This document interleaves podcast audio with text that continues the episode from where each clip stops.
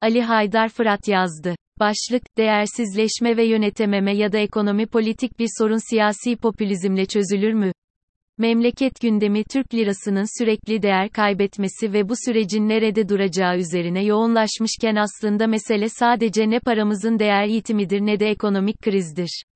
Mesele bütün krizlerin bileşkesinde oluşan yönetimsel bir sorundur. Ülke olarak sadece ekonomik alanda değil, diplomatik, sosyal, siyasal, kurumsal bütün alanlarda kriz ve daha da ötesinde çöküş yaşıyoruz. Mesele bu sebeple sadece kurdaki dalgalanma değildir. Mesele siyasi alandaki derin idare edememe, yönetememe meselesidir. Bir ülkenin para biriminin değer yitimi salt ekonomik bir veri değildir. Temel olarak ülkedeki bütün varlıkların değer yitimidir. Bunun da ötesinde ahlaki ve moral değerlerde çözülmedir. Geleceğe güvenin kaybolmasıdır. Bunun da ötesinde asıl vahim olan yönetenlerin bu sürecin nerede durduracaklarını açıklayamaması veya bu konuda bir müdahale imkanı, bilgi ve becerisi olmamasıdır. Bu ağır koşullarda iktidarın ekonomi politik bir sorunu siyasi bir popülizmle üzerini kapatma çabası ise yaşanan olumsuzlukları daha da derinleştirmektedir. Cumhurbaşkanı Erdoğan'ın ekonomik kurtuluş savaşı çıkışı daha önce Tansu Çiller tarafından dile getirilmiş ancak bir karşılık bulmamış çağrısı gibi popülist bir çıkıştır.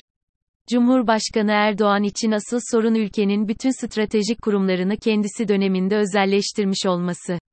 Yani özelleştirme sürecinin yarattığı ağır çöküntü bu çıkışı tümüyle anlamsızlaştırmaktadır.